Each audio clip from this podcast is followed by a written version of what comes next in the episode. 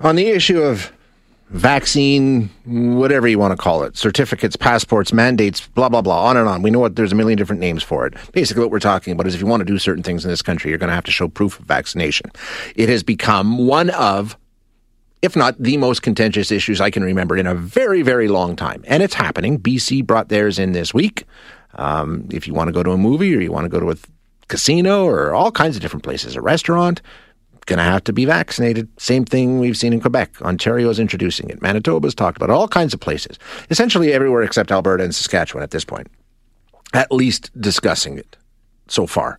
Um, and it causes a lot of consternation, and a lot of people get extremely angry about it. But uh, the latest research shows, and you can see it, um, support is growing and continues to grow. The latest polling shows that um, uh, it's now 7 in 10 Canadians who are supporting it for public spaces. So, to get some details on this latest round of polling, we're going to chat with Dave Korzinski, who is the research director with Angus Reid Institute. Dave, thanks for your time this morning. Appreciate it.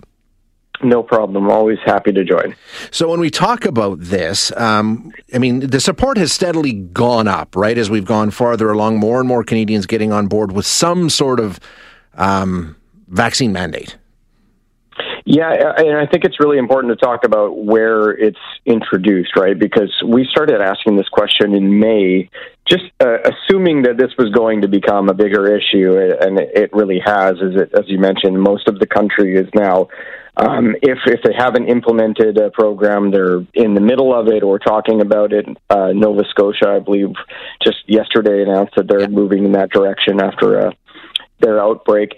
Um, and we've seen high levels of support across the country if you're looking at it for international travel purposes or even for domestic travel purposes.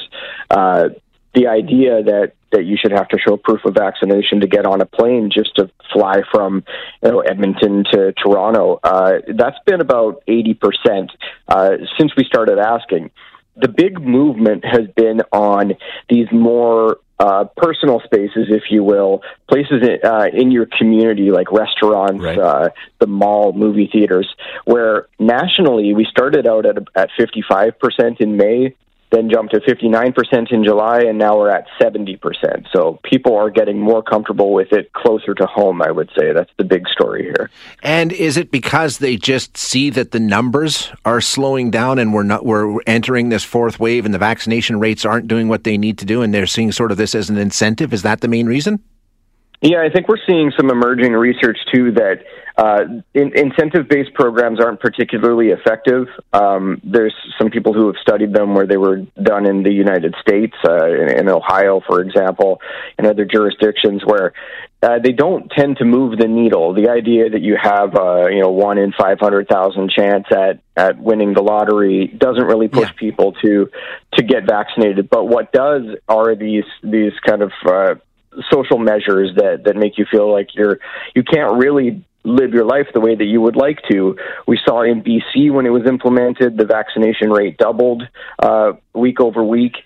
So it's not even necessarily people who are who are opposed to vaccination. In a lot of cases, it's people who have put it off for various reasons, who might have just thought, that they're healthy and they don't really think they need it or they will get it but they're just waiting. They, they don't want to they're at a point in their life where they're just not making time for it. And it does tend to move people over. So um, I think that combined with the fact that we are seeing a fourth wave and, and particularly in Alberta, partic- uh, uh, you know, pretty uh, damaging one mm-hmm. in terms of ICU capacities and the number of people who are being hospitalized and getting sick. I think those are kind of correlating and, and pushing people in that direction.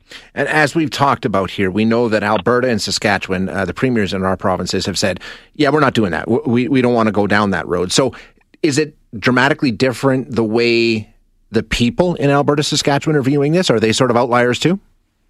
Uh, yeah, t- they tend to be the most divided populations. You know, we we do see um, some movement in Alberta more than we see in in Saskatchewan, and I think that a little bit of that is just that Saskatchewan hasn't been hit quite as hard. Yeah. Um, in the fourth wave, but if you look at the the six week comparison, um, support for public or vaccination at, in public places has gone from 40 to 54 in Alberta, whereas it's gone just from 48 to 51 in Saskatchewan. So both populations quite divided. Yeah. If you look at the other provinces, it's much more of a, a 75-25 split. There are people who, who push back and don't think it's necessary uh, in those public spaces. They do, however, um, in most of the country, if you if you look at this by um, events that are 50 people or more, you do see another little jump there where it ticks up from 70 to 75 percent. So there's a, a realization that maybe if you're just going out to the mall, you don't need it, but if you're going to a football game, that seems more reasonable to to some people who are, are more opposed to it in, in other spaces. Interesting. Okay, and I, this, the answer to this is probably obvious, but how does it break down between vaccinated and unvaccinated people? Vaccinated far more in support, I would think. Yeah, the the unvaccinated don't like this idea. They don't want to be be pushed in that direction by government. Uh, that's that's pretty much the story there. With um, it's about you know 10 to 12 percent of, of our sample that say that they're either unvaccinated or that they're not sure at this point.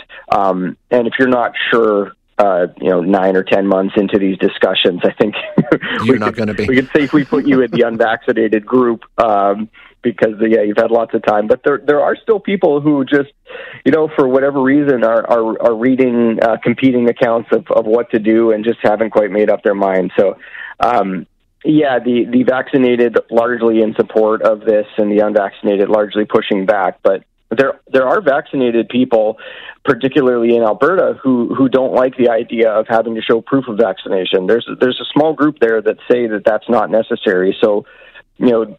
Uh, the premier's idea that it's just not something that we want to go to. We don't want to make that that ideological jump to mandating it. That does hold some weight with people who are vaccinated as well. Interesting. Okay, Dave, thank you so much for your time today. I appreciate it. Yep, no problem. You take care. Thanks, Dave. That's Dave Korzinski, who is a research director at the Angus Reid Institute, and I think that sort of shakes out the way that I'm, uh, you know, I'm seeing the response from our audience too. Um, it's it's deeply divisive. It is deeply divisive. There's no question about it, and I understand that a lot of people get really angry about it, and a lot of people are really angry about the fact that we aren't doing it.